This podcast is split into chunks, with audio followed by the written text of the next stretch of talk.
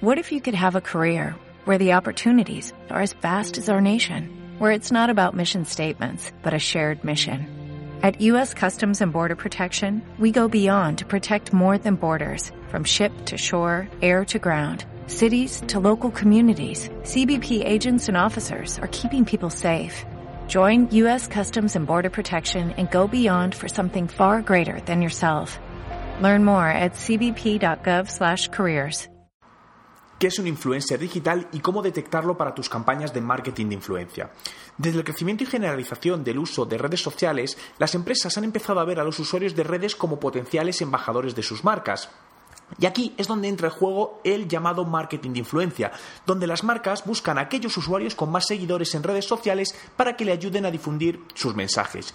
Pero aquí llega el principal problema, y es que gran parte de las marcas, al igual que hacen en sus perfiles en redes sociales, solo se preocupan del volumen y no de la calidad de ese volumen. Es decir, se fijan antes en un usuario con 40.000 seguidores que en uno con 1.500, descartando a este último. Pero mi pregunta es, ¿realmente el que tiene 40.000 seguidores es influyente? ¿Son seguidores reales? De ¿es realmente influyente en esa temática o sector, en esa conversación relacionada?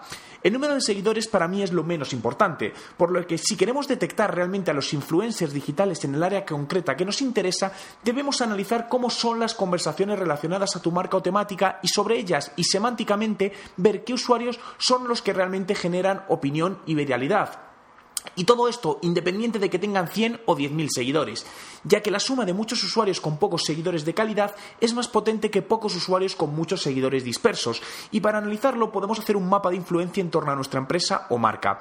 Dentro de mi blog www.juanmerodio.com podrás ver un mapa de influencia cualitativo en torno a una marca que nos permite ver de manera global y luego podemos ir además haciendo foco buscando en cada zona qué usuarios son los que realmente están generando conversación e influencia en torno a esa marca, pudiendo identificar a los usuarios que sí generan influencia en la marca, no siendo relevante el número de seguidores, sino el movimiento que es capaz de generar de manera multidireccional. En este mapa podemos ver que los puntos rojos, cuanto más grandes son, más influyentes son para esa marca, por lo que debemos establecer un patrón a seguir para hacer una selección de esos usuarios y ver realmente cómo podemos aportarles valor desde la empresa para que luego ellos nos lo aporten a nosotros y no al contrario como siguen haciendo muchas marcas. En resumen, sí al marketing de influencia siempre y cuando veamos en él un estudio previo de situación y una primera aportación de valor de la empresa al usuario. ¿Ha realizado alguna campaña con influencers digitales?